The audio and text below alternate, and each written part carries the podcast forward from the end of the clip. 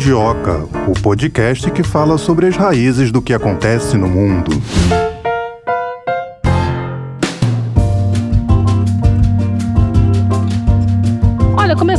Um episódio aqui do Mundioca, falar sobre a relação de um país com o continente hoje, hein, Melina? Não é relação país-país, não. Hoje é país de um lado, continente do outro. E aí, tudo bem contigo? Tudo ótimo. Desejo para você um belo episódio, para você e pros nossos ouvintes. Tá chegando o episódio 100. 96, hein? Tá chegando. A pessoa se empolga, é que vocês não estão vendo, ela tá dançando aqui. A gente vai falar sobre Rússia e África, uma relação que já é antiga, não começou hoje. Quais são os interesses?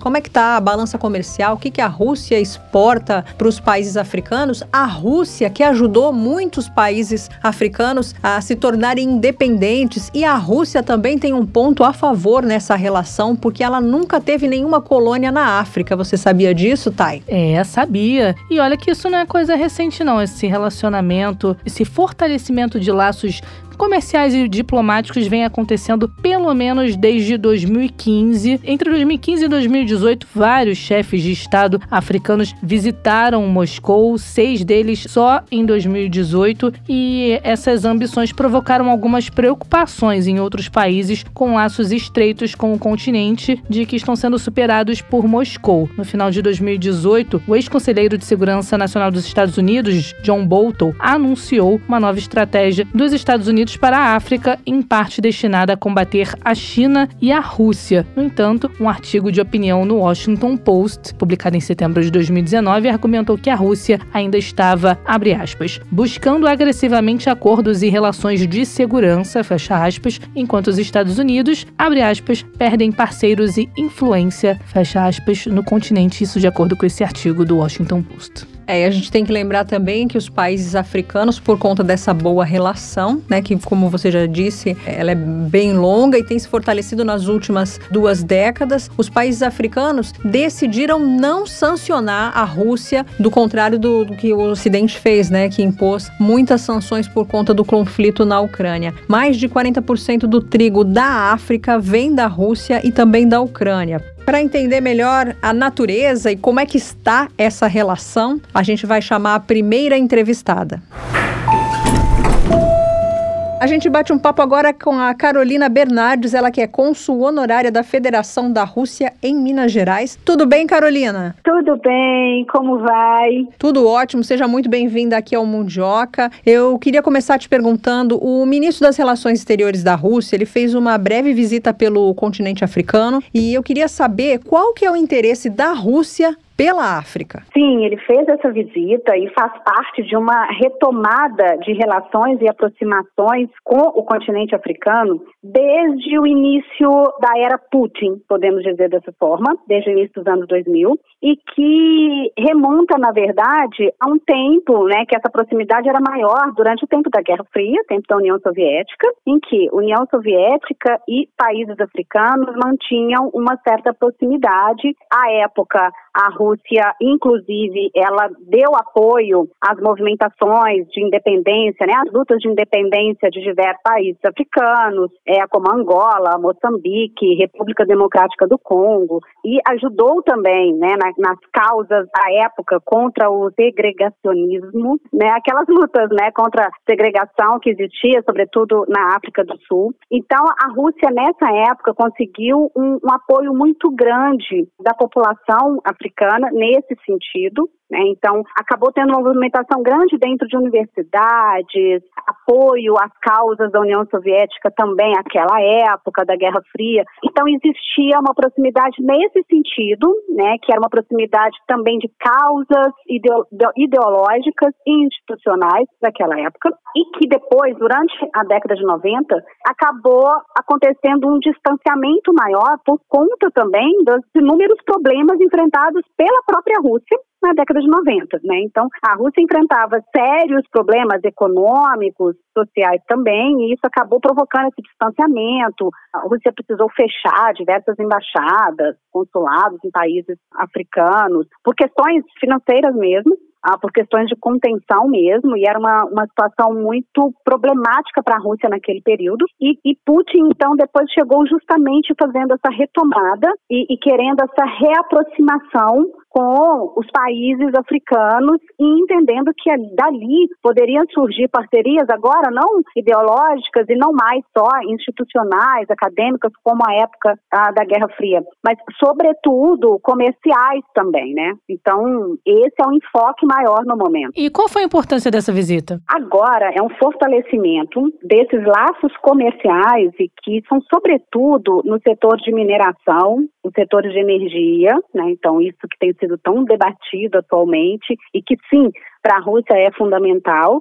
E aí inclui, inclusive, a energia nuclear, também. Então, é um fortalecimento disso. E porque a, a balança comercial é muito favorável para a Rússia, né, com relação à África. Então, fortalecer isso para a Rússia nesse momento é muito importante. E sim, sinaliza também uma proximidade maior com aqueles países que não estão se opondo à Rússia nesse momento, né, e que acaba por colaborar numa frente à hostilidade do Ocidente. Pois é, a África não aderiu às sanções, né? Isso foi graças é, a essa relação antiga com a Rússia? Sim, a gente pode dizer que sim, mas sobretudo por essa relação das duas últimas décadas que tem sido uma relação de proximidade maior e que a África ela tem também uma dependência comercial importante da Rússia, né, que vem sendo construída nesses últimos 20 anos. Então, sim, né, estrategicamente não seria viável para a África aderir às sanções. Né? A gente pode até pensar nesse sentido, mais ou menos na mesma linha do Brasil, né, que também depende dos fertilizantes, depende dos combustíveis minerais fósseis, né, a, do petróleo, a África, sobretudo, também de, de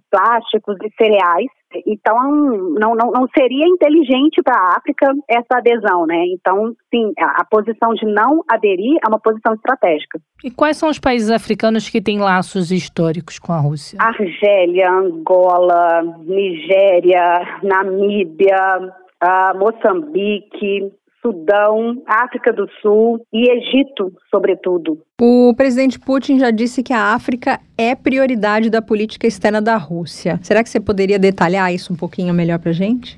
Eu acho que diz respeito justamente sobre essa proximidade comercial, né, esse aprimoramento desses vínculos comerciais entre todos esses países africanos e a Rússia. Para a Rússia, é muito importante que esse desenvolvimento, sobretudo da energia nuclear, aconteça, porque acaba por não só fortalecer os laços com todo o continente, mas também serve como um grande exemplo da potência energética nuclear da Rússia, uma demonstração muito clara da capacidade de transferência de tecnologia da Rússia para esses países, num fortalecimento com esses países em desenvolvimento e que precisam de investimento, de apoio para o seu desenvolvimento. Então, quando a Rússia faz toda essa proximidade e essa sinalização para países que precisam de investimentos precisam se desenvolver né, e são carentes desse tipo de apoio, é uma forma de mostrar que sim, a Rússia trabalha a sua multipolaridade, numa forma de também ajudar a desenvolver os demais países e ter uma presença mais marcante no continente africano, que hoje é muito dominado, podemos assim dizer, né, usar essa palavra, pela China. Né? Então, China tem uma representação muito grande, sobretudo econômica, né, dentro da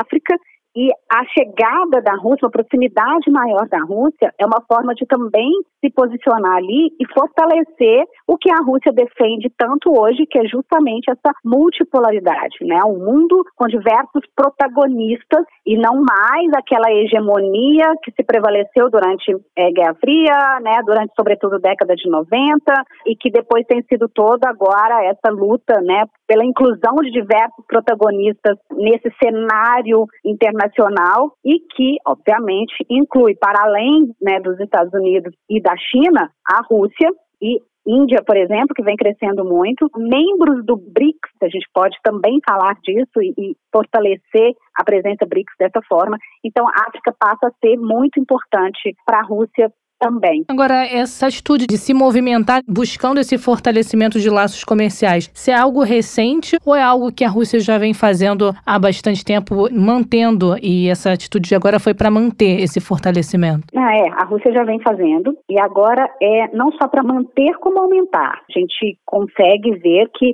há uma movimentação, né? Os nossos planos são de justamente uma maior movimentação e um aumento dessas relações. Mas sim, é algo que já vinha acontecendo. Né? Então, assim, essa balança comercial favorável para a Rússia, por exemplo, ela já vem dos últimos anos. Né? Então, quando a gente pensa que a Rússia ela exporta para a África, né, sete vezes mais do que importa, é, isso já diz muito, né, que a gente tem uma, uma balança uh, de 2020, né, o fechamento de 2021, por exemplo, então pré situação né, de conflito, pré-situação atual, né, em que a Rússia exportou, cerca de 12 bilhões, se não me engano, para a África, né, contando o continente africano, e ela importou cerca de 1,6, 1,7 bilhões da África. Então, assim, é realmente uma relação muito vantajosa para a Rússia em termos de balança comercial, e esses números são de antes desse cenário geopolítico atual. Então, sim, é algo que já vinha acontecendo, uma relação que já vinha sendo construída, e que agora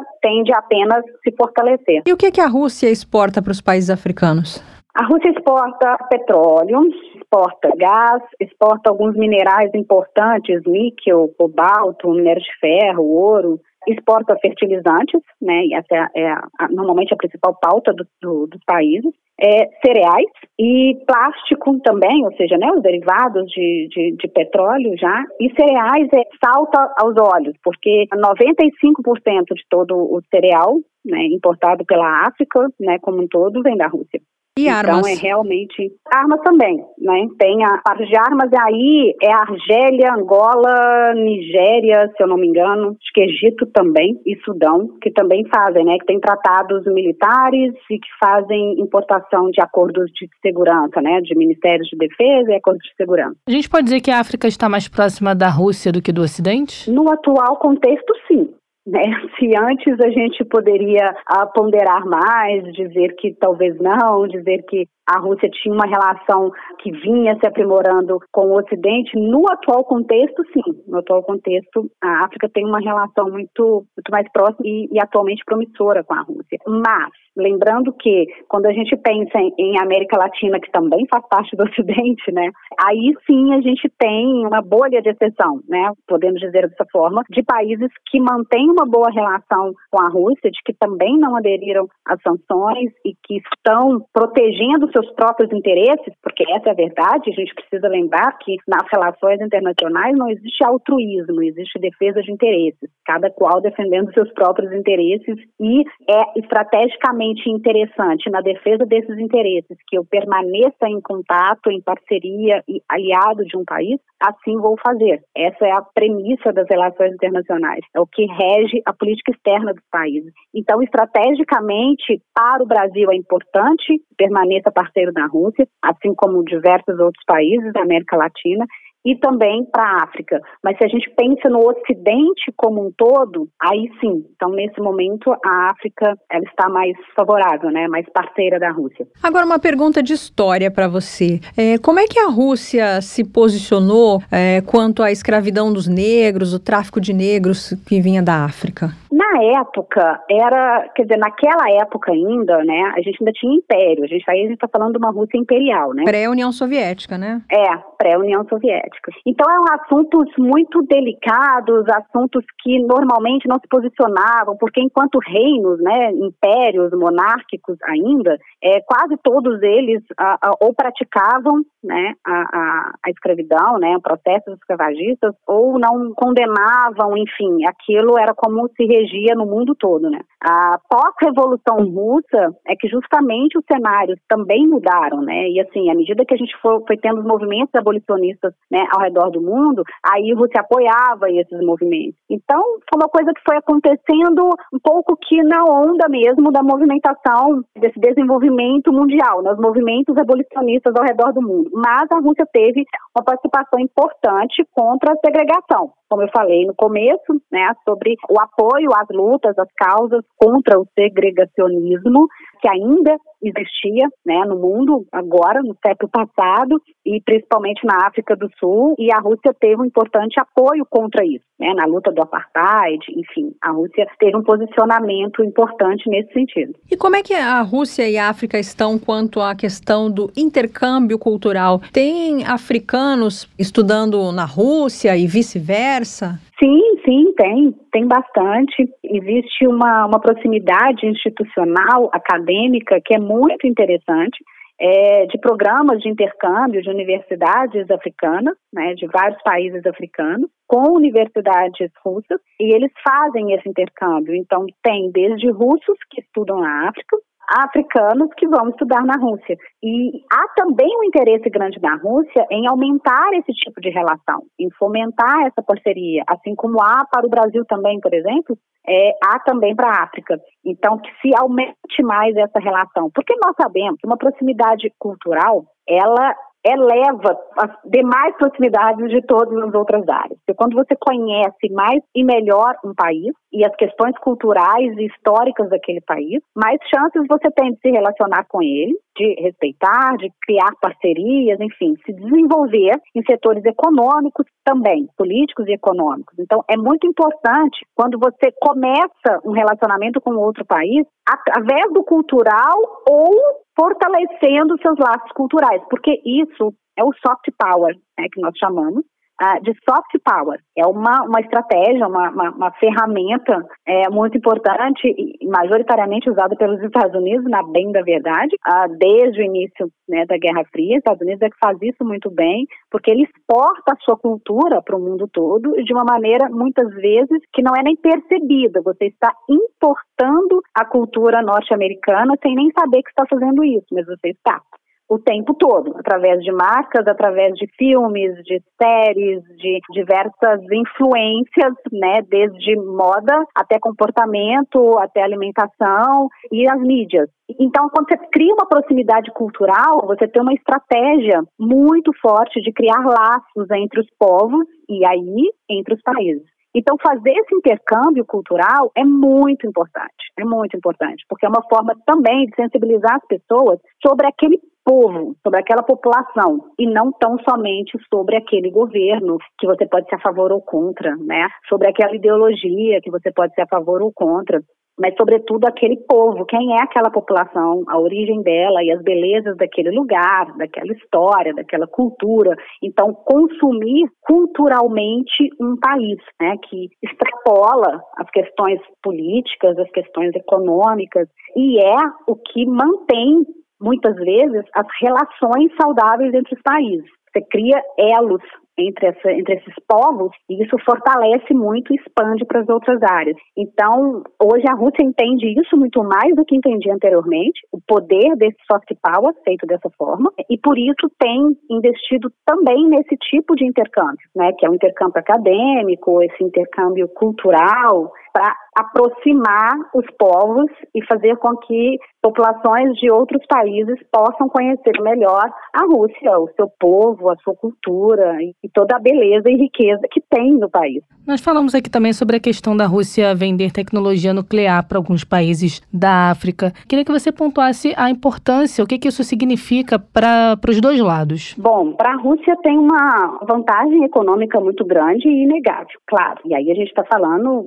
claramente de você exportar uma tecnologia e você é, tem um retorno financeiro muito importante disso. Mas você também cria um laço estratégico, operacional, técnico-militar muito importante quando se trata de uma tecnologia como as tecnologias de energia nuclear. Porque dali você cria uma parceria, uma aproximação, né, acordos de cooperação com países e que promovem laços políticos muito importantes. Então, para a Rússia, fortalece essa proximidade, né, e, e, essa, essa proximidade política, essa proximidade econômica com esses países, né, para além das questões econômicas e financeiras, e esses países que precisam se desenvolver, ah, que precisam de fontes alternativas de energia, que precisam também ah, de fontes tecnológicas, de desenvolver as suas próprias tecnologias, eles também têm muito a ganhar. Né? São países carentes nesse sentido, não só nesses, mas também nesses,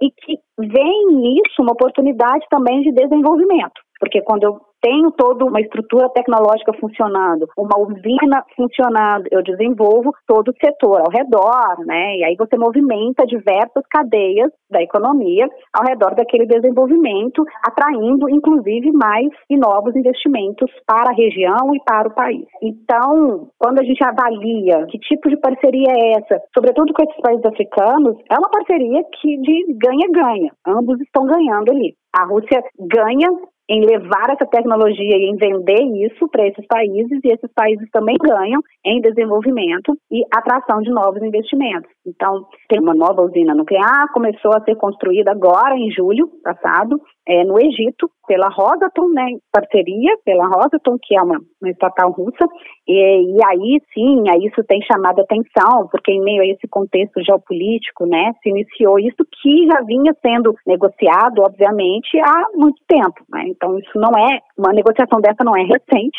óbvio, é, isso já vinha sendo tratado, já vinha sendo negociado, e começou-se efetivamente a construção agora em julho, que fortalece, na verdade, tudo isso que a gente está falando aqui sobre essas relações estratégicas da Rússia com os países africanos.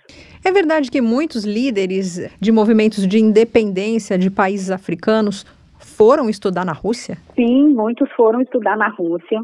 O que não é uma, exatamente uma novidade, sabe? Porque aquilo que eu comentei também no começo, de durante o período de Guerra Fria, né, mas o apoio que a Rússia deu à luta de independência, né, de alguns países, acabou exercendo uma certa influência à época, né, do que era o socialismo, enfim, daquilo que era defendido pela Rússia e pelos países socialistas naquela época, acabou exercendo uma influência grande, né, dentro desses países africanos, porque você estabelecia ali um, um laço de amizade de laços de apoio que aqueles países africanos precisavam tanto enxergavam. Ok, então a Rússia, né, como, como líder daquele bloco socialista da época, está nos sinalizando positivamente está nos dando apoio, está apoiando a nossa causa. E quase que como uma contrapartida, surgiram diversos movimentos acadêmicos, os diretórios acadêmicos, vários né, movimentos temáticos e de pesquisa dentro das universidades naquela época, com um viés socialista, com um viés de apoio às causas operárias e apoio às causas defendidas pela então União Soviética naquela época.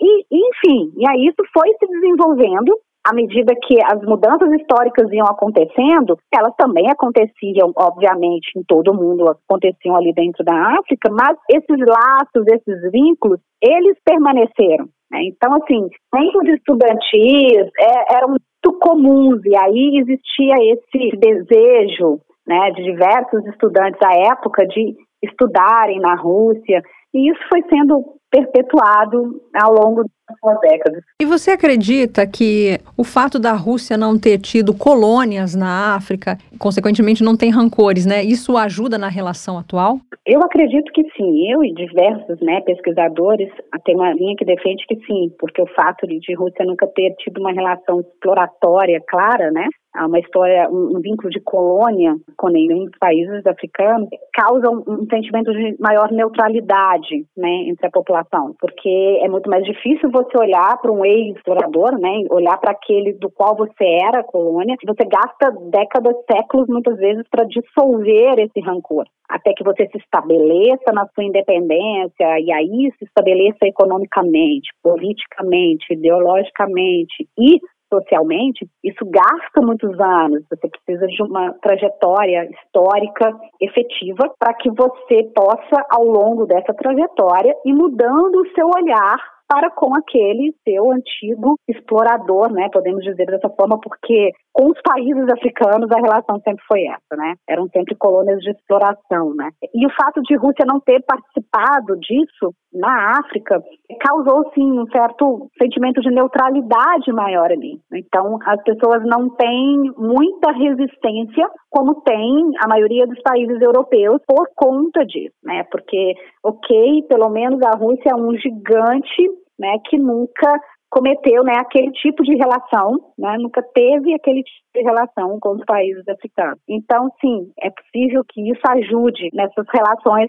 que se estabeleceram no século passado e que foram retomadas de uma maneira maior agora nas duas últimas décadas. A Rússia, inclusive, deu apoio né, na independência de alguns países africanos. Justamente. Deu um apoio explícito, né, e que foi muito importante a, de Angola, de Moçambique, da República Democrática do Congo, principalmente, né, que foi super recente, então, né, em termos históricos, né, quando a gente fala de década de 60, é tudo muito recente e sim, Rússia teve um, um apoio efetivo a esse país. A gente pode dizer que a Rússia é uma defensora do continente africano? Há pesquisadores que, de certa forma, têm esse olhar positivo, né, com relação à Rússia, mas há aqueles que são absolutamente negativos e contraditórios. Claro, né? A gente sempre vai ter dois olhares para qualquer acontecimento, qualquer evento geopolítico. Sim, a Rússia ela tem uma ação positiva, ela defende a independência, defende a ideologia local, e nesse sentido a gente pode dizer que sim. Mas é claro que há interesse, como aquilo que eu também né, já disse, a gente não tem altruísmo nas relações internacionais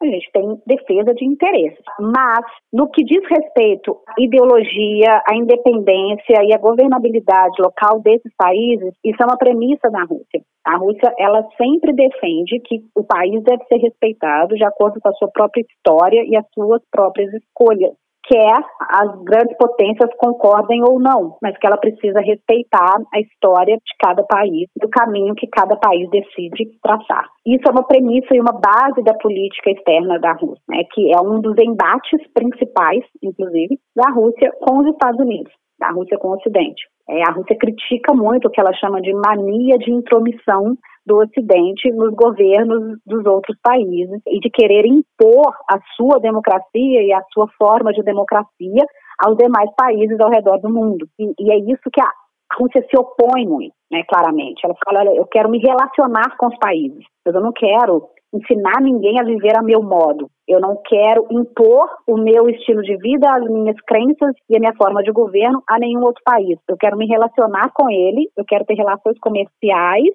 eu quero me desenvolver com ele e por causa dele, mas eu não quero impor nada. Eu não preciso impor regra a ninguém.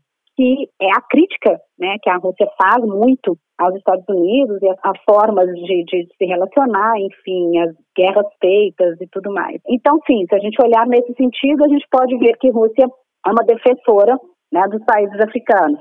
Mas, por outro lado, ela tem interesse. Ela tem interesses comerciais, ela tem interesses de desenvolvimento, ela tem interesses de proximidade maior, que são estrategicamente é, né, do âmbito político, técnico, militar. Então, acho que a gente pode dizer que tem um equilíbrio aí, na verdade.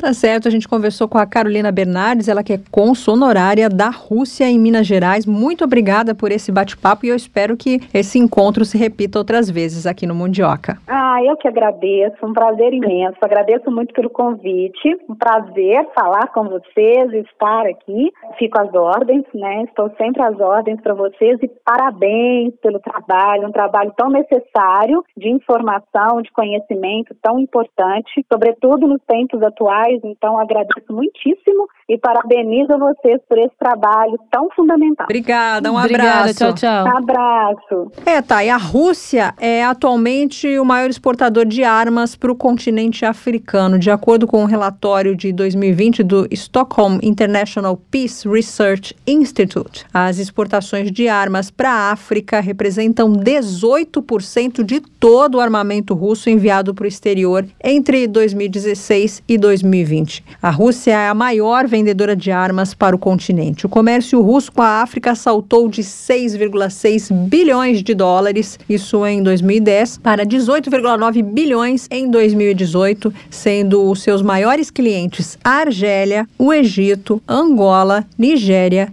e Sudão. Além dos serviços militares, Moscou também encontrou um nicho de mercado vendendo tecnologia nuclear para nações em desenvolvimento como Zâmbia, Ruanda, Etiópia, Egito e Nigéria estão entre as que entraram no mercado de usinas nucleares projetadas na Rússia. E esse ano teve visita de ministro russo no continente africano. O ministro das Relações Exteriores da Rússia, o Sergei Lavrov, esteve no Egito, também passou ali pela Etiópia, Uganda e também pela República Democrática do Congo. Evento mais recente, né, Melina? É, sim. De vez em quando a gente faz aqui uma conexãozinha histórica, volta ao passado, mas é importante a gente dizer também porque essa visita do Lavrov, afinal de contas, é o gancho jornalístico para a gente falar sobre essa relação tão importante da Rússia com os países africanos, como a gente já falou, uma relação histórica, histórica antiga. Os países africanos têm essa admiração pela Rússia por ela não ter sido colonizadora, né, não ter tido uma relação de caráter exploratório com eles e também por ter ajudado na independência desses países. Isso conta muito. Afinal de contas, às vezes levam gerações, leva muito tempo para esquecer, né, os horrores de ter sido colonizado, de ter tido as suas riquezas exploradas. E no caso da África também teve o tráfico de escravos. E é uma ferida aberta essa, né? É, e vamos continuar falando então sobre essa relação, entendendo um pouco mais e conhecendo um pouco mais dessa história,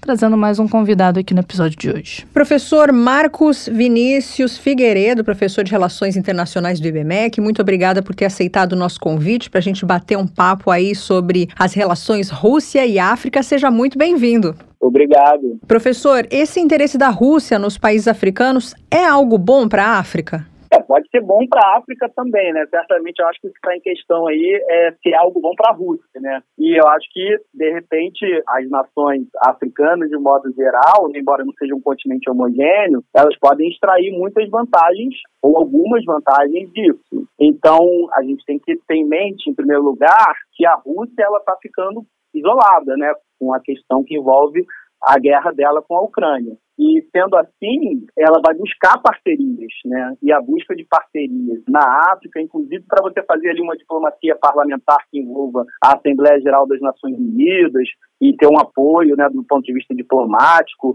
é, com certeza pode ter contrapartidas importantes para a África, né? Principalmente em algumas questões que a gente tem que destacar, como, por exemplo, é, a alta do preço dos alimentos e assim por diante, né? que é um tema muito importante para o continente.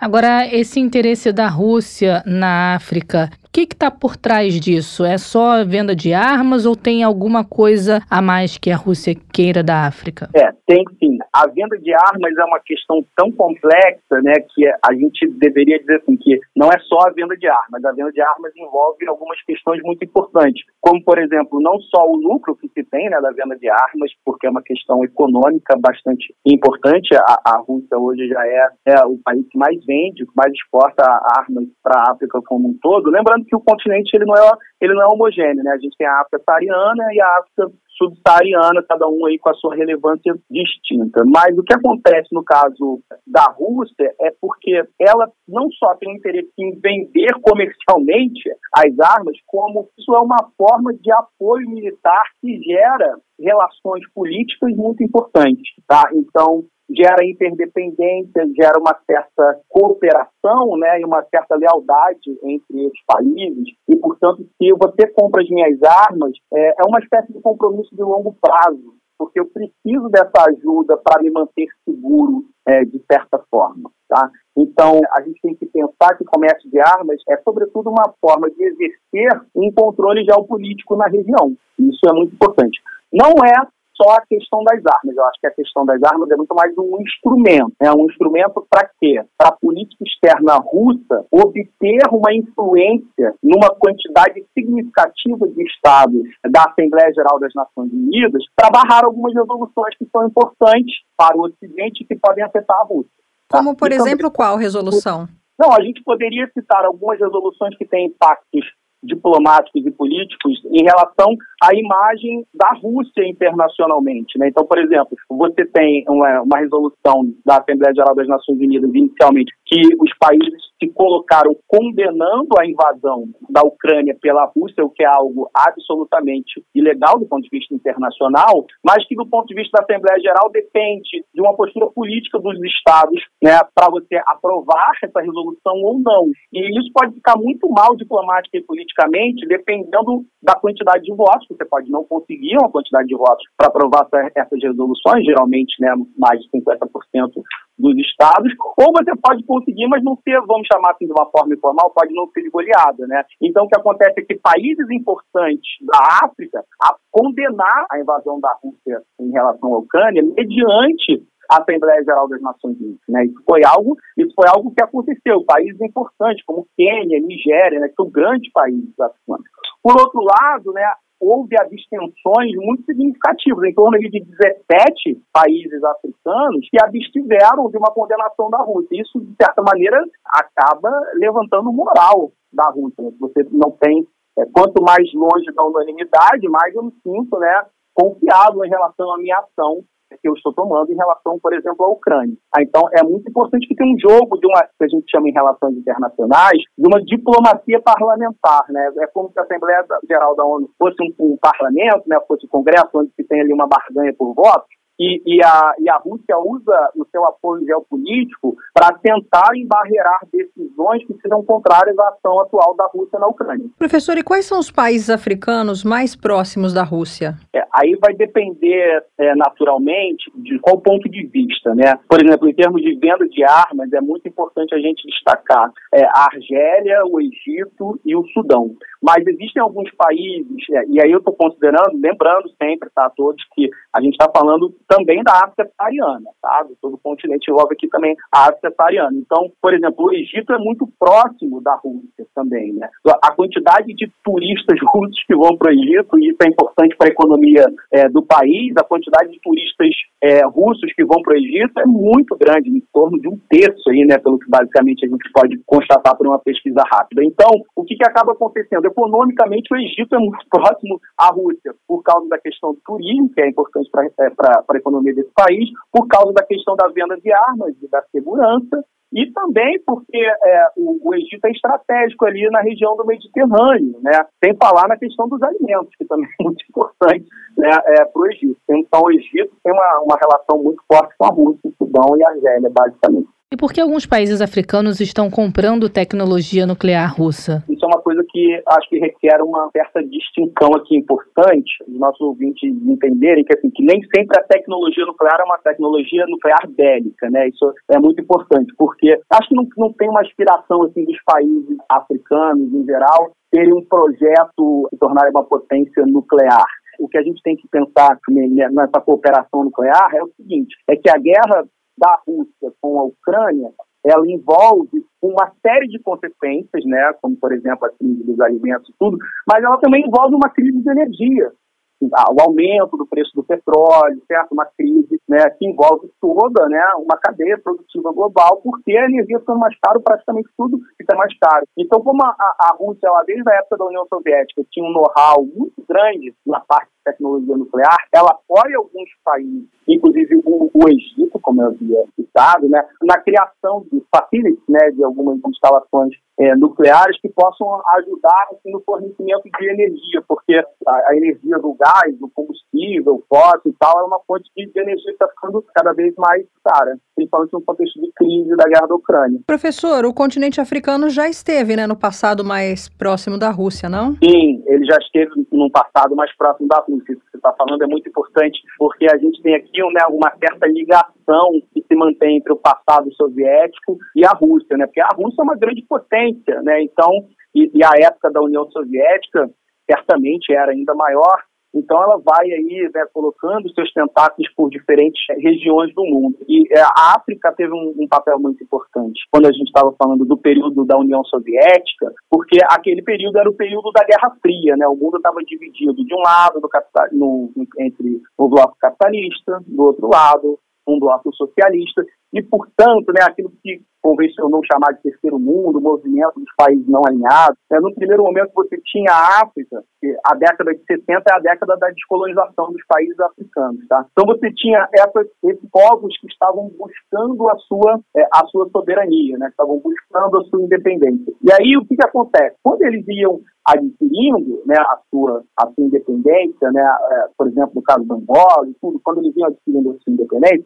o que, que acabava acontecendo é que eles iam entrar no sistema internacional que estava bipolarizado, que estava dividido entre a União Soviética de um lado e Estados Unidos do outro. Portanto, eles disputavam o apoio né, desse, dessas duas grandes potências no período da Guerra Fria, por um lado, né, e ao mesmo tempo essas potências queriam né, ter uma postura né, é, de patronato, queriam é, é, fomentar determinados grupos que fossem é, afinados com a sua orientação política. Então, eu quero apoiar grupos liberais, capitalistas, ou eu quero apoiar grupos marxistas, no caso da União Soviética, porque quando eles se tornarem independentes, né, esse, esse novo Estado vai ter um governo de orientação marxista, né, no socialista, no caso da União Soviética, ou capitalista, no caso dos Estados Unidos. E, portanto, né, um Estado que não existia, ele vai passar a existir no sistema internacional e ele vai compor, se ele tiver um governo é, afinado com a minha ideologia, ele vai compor os meus aliados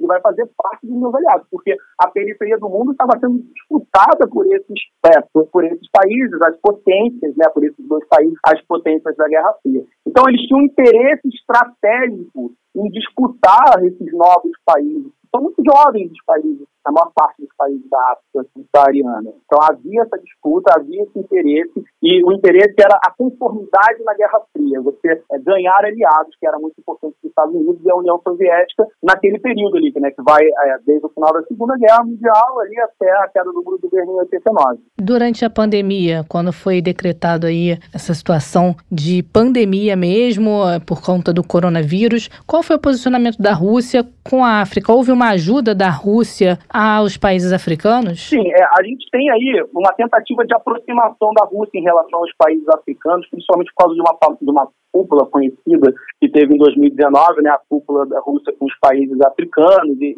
e há pouco tempo aí, em julho, né, agora a, a visita do, do, Lavrov, lá, o ministro das Relações Exteriores russa, na África, né? mas a gente tem que pensar que a pandemia, que foi uma coisa que pegou todo mundo de surpresa e ninguém sabia exatamente das consequências, ela teve um impacto além da saúde pública, né, além da saúde, que é muito importante, teve impactos econômicos na economia internacional. Né, e, e, e, esse impacto econômico fez com que países periféricos, né, como é, historicamente são os países da África, né, mais particularmente da África subsaariana, que eles tivessem uma situação de vulnerabilidade, né, que eles sentissem essa vulnerabilidade. Nós sentimos isso aqui é, no, na América Latina, né, nós brasileiros estamos na América Latina, e certamente os africanos é, sentiram isso. Houve, um impacto muito significativo em relação ao crescimento econômico, né, ao poder aquisitivo dos países e das pessoas. E aí, consequentemente, é, você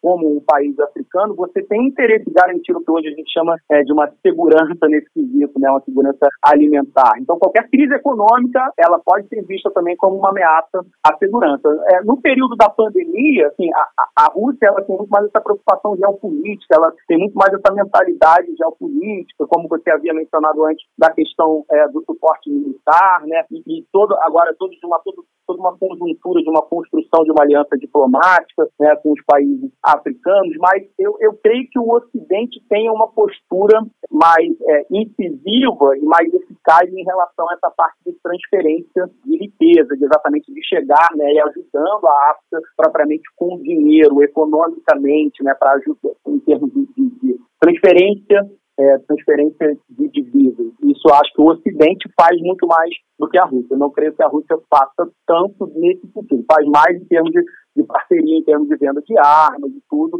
e de tentar não tentar desfazer um mal-estar geral que tem, no sentido de que, olha, a África é composta basicamente por países periféricos, uma população pobre, e que é, eles estão tendo a sua situação agravada e piorada por causa do egoísmo geopolítico do Putin. Então, o objetivo é evitar o mal-estar que se cria desse tipo de pensamento.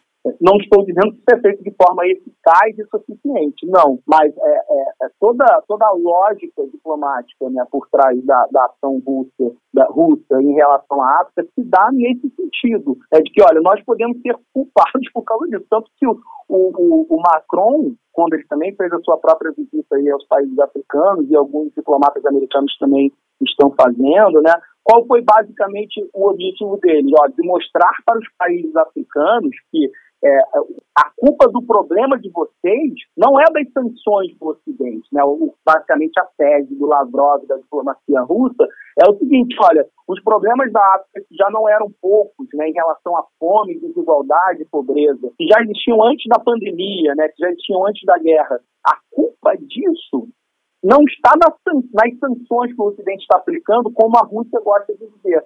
A culpa disso está no fato de que comida, né, alimentos e, e, e, energia são armas na guerra que a Rússia está, é, é, que a Rússia está fazendo. Né? Basicamente, essa foi a ideia do Macron. Então, toda essa vulnerabilidade e toda essa que está presente na África, ela se apresenta é, é, muito mais agora de uma forma muito mais grave. Mas se você olhar para a situação, a tendência da Rússia é culpar as sanções do Ocidente. E o Ocidente, na minha visão, né, tendo, tendo a consciência de que é uma guerra totalmente ilegal, o, o Ocidente tenta dizer, não, essas, essas sanções elas são necessárias e a culpa disso está no fato de que a Rússia iniciou uma, uma agressão é, totalmente sem base no direito internacional, uma agressão que não tem nenhum respaldo na Carta das Nações Unidas, ou seja, os culpados são os russos. Professor, agora voltando aos anos 2020 e 2021, a Rússia chegou a enviar vacinas para a África? É, sim, a Rússia, ela tem, né, a Rússia, a Índia, eles têm essa questão que envolve também aí é, uma diplomacia importante em relação à questão das vacinas, da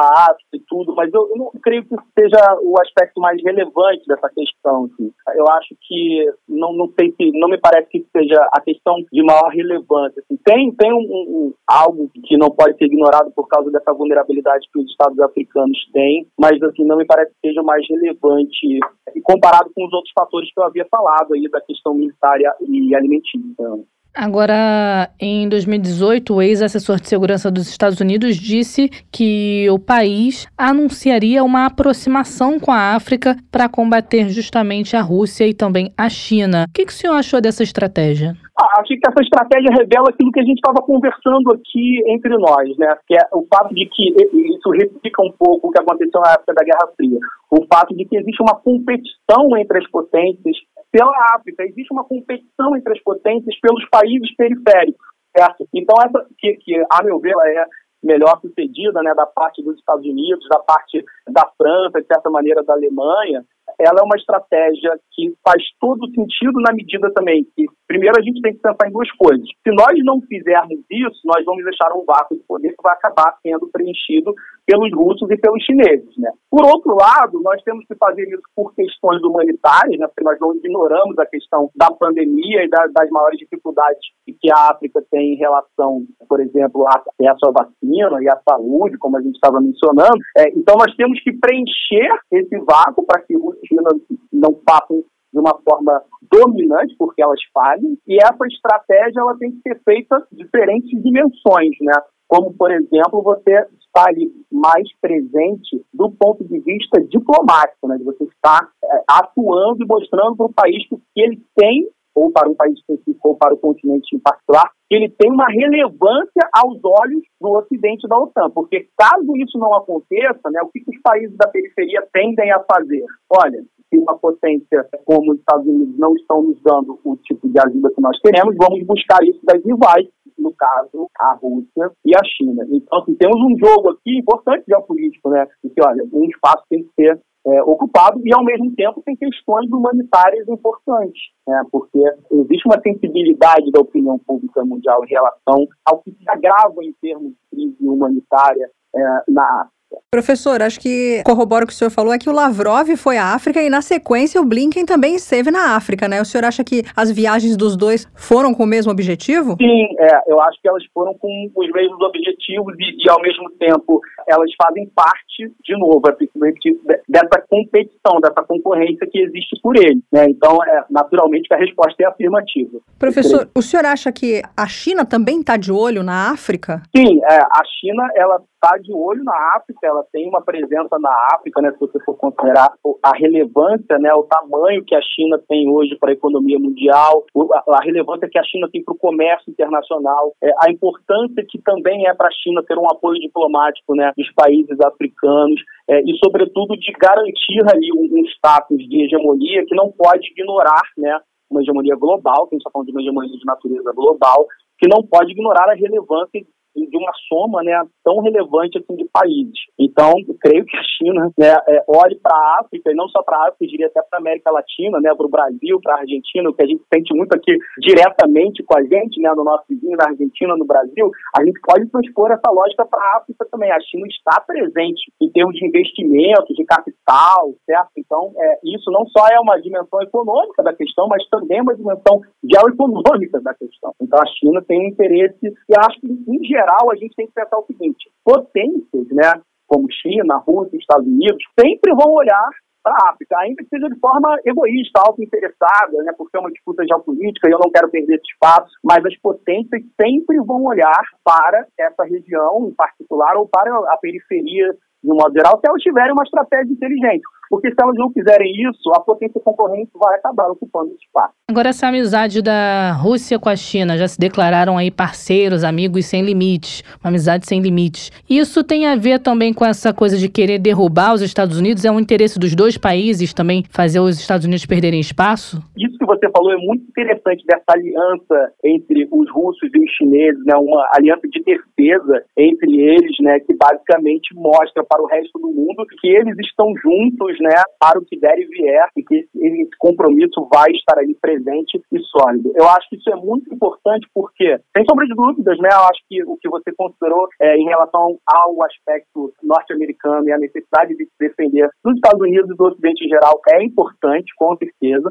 mas eu acho também que a gente tem que considerar, né, num lado maior, uma certa lógica de um sistema internacional que está passando por uma transição, é, onde se tinha ali na década de 90, no início do século XXI, uma hegemonia norte-americana no pós-Guerra Fria, e que agora tem se consolidado a ascensão da China liderando os BRICS, né? embora o Brasil tenha uma postura aí um pouco mais diferenciada, mas a China liderando os BRICS e, portanto, essa ordem internacional alternativa, e que, portanto, esses dois países juntos são muito significativos em termos de território, população, economia, poder militar, tecnológico, aeroespacial. Se eles estiverem juntos, é, eles são grandes o bastante, e se você for incluir a Índia e a África do Sul, no caso dos BRICS, né, que a Índia também é um país gigantesco, né, qual é o sinal que se passa aqui? Olha, que nós não podemos ser desconsiderados, nós somos grandes o bastante para nos defender em termos militares, como foi que você perguntou, mas também em termos de autossuficiência.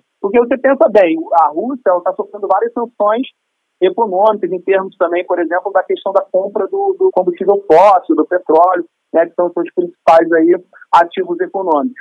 Mas se eu tenho uma, uma Índia que se, pro, que se propõe neutra, como está se propondo, em relação à questão eh, do conflito da Ucrânia, se eu tenho uma China que também, olha, estou do lado da, da Rússia, como você acabou de mencionar, uma África do Sul que faz o mesmo, e o Brasil também nos BRICS ali, que tenta ter uma postura mais ou menos neutra para não se prejudicar, o que acaba acontecendo é que a Rússia tem aliados o suficiente para poder eventualmente sobreviver ou ter uma sobrevida maior numa situação extremamente problemática, que é uma guerra ali no centro do, né, praticamente no centro do mundo, do ponto de vista geopolítico, certamente é o centro do mundo. É, eu tenho uma sobrevida muito maior porque eu tenho aliados fortes, né? Eu tenho não só a China, como você falou, militarmente e também do ponto de vista econômico, que pode continuar comprando meus principais produtos e tal. E a mesma coisa em relação à Índia, que é um gigante, né? Que às vezes passa, passa despercebido por causa do tamanho da China.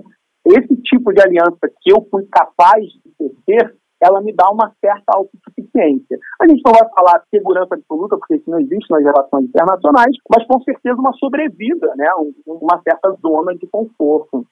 Isso é muito importante porque a China ela está se consolidando como uma hegemonia global. É, e nesse sentido, a Rússia contar e mostrar né, que ela tem uma independência de ação, é que ela não precisa necessariamente temer os Estados Unidos e a OTAN, porque ela tem ali um, um suporte, né, um apoio significativo de aliados que não são irrelevantes de forma alguma. Então, acho que isso é muito interessante. Esse é um ponto que a gente tem que destacar sim. Professor, para a gente encerrar aqui a nossa conversa, vou te fazer uma pergunta baseada numa experiência que eu tive. Eu estive em Angola no ano de 2008, que era um ano que é, aconteceu um boom imobiliário, um boom na construção civil, e pelas ruas a gente via muitos chineses trabalhando nessas obras. O que eu vou te falar não é nada oficial, né, mas é, comentavam ali, os angolanos comentavam que eram presos da China que aceitaram um acordo, né, né, um acordo entre o governo chinês e o governo angolano de trabalhar em Angola por 100 dólares. O senhor já ouviu falar desse acordo? Será que é verdade? Olha, eu vou te dar a resposta, né, a resposta que eu tenho. Em primeiro lugar, eu, eu nunca, nunca tive né, é, a oportunidade, acho que seria um prazer de visitar Angola. É, foi uma experiência, imagino, muito interessante, mas eu nunca estive lá e eu não tenho essa informação oficial para eu dizer que isso aconteceu, tá? Então, realmente, eu não poderia. Eu, eu imagino que, pelo seu relato, isso faça sentido, por causa da presença chinesa, né? Não é uma presença imperial, assim, ela não está conquistando territorialmente a África, ela está conquistando do ponto de vista do investimento e eventualmente da um grande poder, um grande ativo que a China tem é a sua grande população e a capacidade de eventualmente exportar uma mão de obra barata, né? Pensar isso, né? Mesmo porque eles já se beneficiam de uma mão de obra muito barata dentro do próprio território chinês eu acho que é possível, sim, porque esses tentáculos econômicos, a mão de obra, o investimento, o capital, compõem esses tentáculos econômicos, né? Com certeza é algo que tem sentido, é algo que seria, seria coerente dentro de uma postura é, de, uma, de uma potência, né? Que está ascendendo e se consolidando como potência sistema internacional, concorrente dos Estados Unidos. Tá certo, muito obrigada, professor Marcos Vinícius Figueiredo, professor de Relações Internacionais do IBMEC, mais uma vez pela sua contribuição, ajudou muito a gente aqui a entender bastante como é que funciona essa relação que já é antiga, né, entre Rússia e África. Ok, eu agradeço, tá? O convite. Contem comigo. Um abraço para o senhor. Tchau, até tchau, mais. Até mais. Tá. Bom, nós falamos bastante aqui nesse episódio sobre essa visita que o ministro das Relações Exteriores da Rússia, o Sergei Lavrov, fez a alguns países ali do continente africano. Essa visita que está sendo vista como uma forma de tentar reunir apoio das nações africanas em meio à imposição das sanções aí contra Moscou pelo Ocidente. Nos últimos meses, a Rússia tem assinado vários acordos políticos e militares no continente africano. No início de janeiro, centenas de conselheiros militares russos foram destacados para o Mali. Bom, a gente ainda não tem detalhes sobre essa política do Kremlin para a África, mas que está claro é que a Rússia tá de volta à África, né? Tá, tá marcando presença, tá fortalecendo ainda mais esses laços comerciais, diplomáticos. É isso, isso tá claro. Pois é, e é uma relação que tem tudo para prosperar, né? Tem tudo para ir para frente, porque de acordo com o que os nossos analistas falaram, né, pelo que eu entendi, também pelo que eu tenho lido, a simpatia dos países africanos pela Rússia é muito maior do que pelo Ocidente por conta dessa questão deles não terem sido explorados pela Rússia e por Portugal, por Espanha, pelo Reino Unido, pela França. A gente é interessante para os dois lados. É interessante pelos dois lados. Sabe o que é interessante também? O mundo bizarro de hoje. Escuta só. Mundo bizarro. Ainda falando de um assunto aqui bem corriqueiro, né? Bem recorrente no mundo bizarro. Dessa vez é um pouco mais leve. A gente não vai falar de cocô, mas a gente vai falar de banheiro. A Noruega anunciou o lançamento de um banheiro público conceitual localizado na ponta de um fiord na costa oeste do país, batizado de Uredplassen. O banheiro tem forma de uma onda e possui um terraço com vista para o arquipélago de Loften, no mar da Noruega. Abre aspas, Uredplassen é um lugar para uma parada curta, um descanso, um piquenique ou para longas noites com o sol da meia-noite e a aurora boreal. Foi o que explicou uma pessoa do Serviço de Rotas Turísticas da Noruega sobre o percurso onde o banheiro foi instalado. Quem fica na fila para usar o banheiro pode se sentar em um dos bancos feitos de marfim rosa da Noruega, mesma pedra usada na construção do prédio das Nações Unidas em Nova York. O projeto é dos arquitetos de Oslo Marit Justin Haugen e Dan Zoar. Já pensou? Pô, ir pro banheiro para fazer piquenique? Nada a ver, né? É, é um lugar bonito, Tudo né? Tudo bem, banheiro bonito. Às vezes a gente já em me deparei. forma de onda? Já me deparei com um banheiro bonito, daquela vontade de você tirar uma foto no espelho. Agora, sentar para fazer um piquenique, passar a noite no banheiro, não. É, eu tô fora também. Banheiro é um lugar que é para você ir, faz o que tem que fazer e sai, por mais bonito que seja. É, não, acho que exagerou aí no, no marketing. Pode ter aquele chão bonito, né? Como é que chama aquele chão branquinho? Porcelanato? Porcelanato, que é chiquérrimo. É. Eu gosto de lugares assim. Pode é, ser eu gosto maravilhoso. De pia, assim, bem grande, quando a pia tá novinha, bem branquinha, aquele mármore bem branquinho, uma torneira assim bem grandona, um espelhão. Aí dá para tirar uma foto. Lindo, maravilhoso, para tirar uma selfie. Olha, Sim. mais para você fazer um piquenique. Eu já fui em um lugar aqui no Rio de Janeiro que dentro do banheiro tinha tipo, olha só a analogia, né? Era tipo um trono, mas não era na parte onde você vai fazer suas necessidades, era no corredor ali do banheiro, justamente para estimular a pessoa a tirar foto. Conceitual também, bacana, bacana. Mas é, eu achei forçado esse negócio aí de fazer piquenique no banheiro. Mas enfim, se for a Noruega, passe lá e me conte sobre esse banheiro, tá? Se o ouvinte também der uma passada por lá, fala, manda foto pra gente. Manda foto e marca a gente lá no arroba mundioca.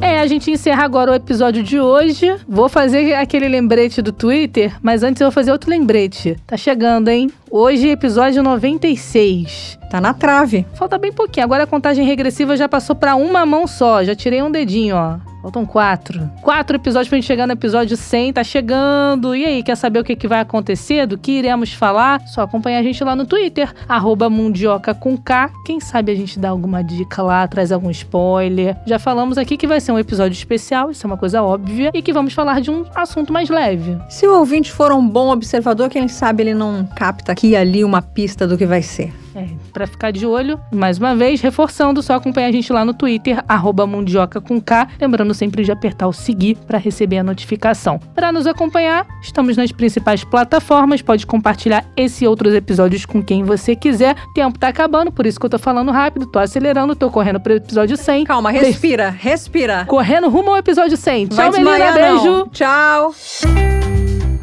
Mundioca, o podcast que fala sobre as raízes do que acontece no mundo.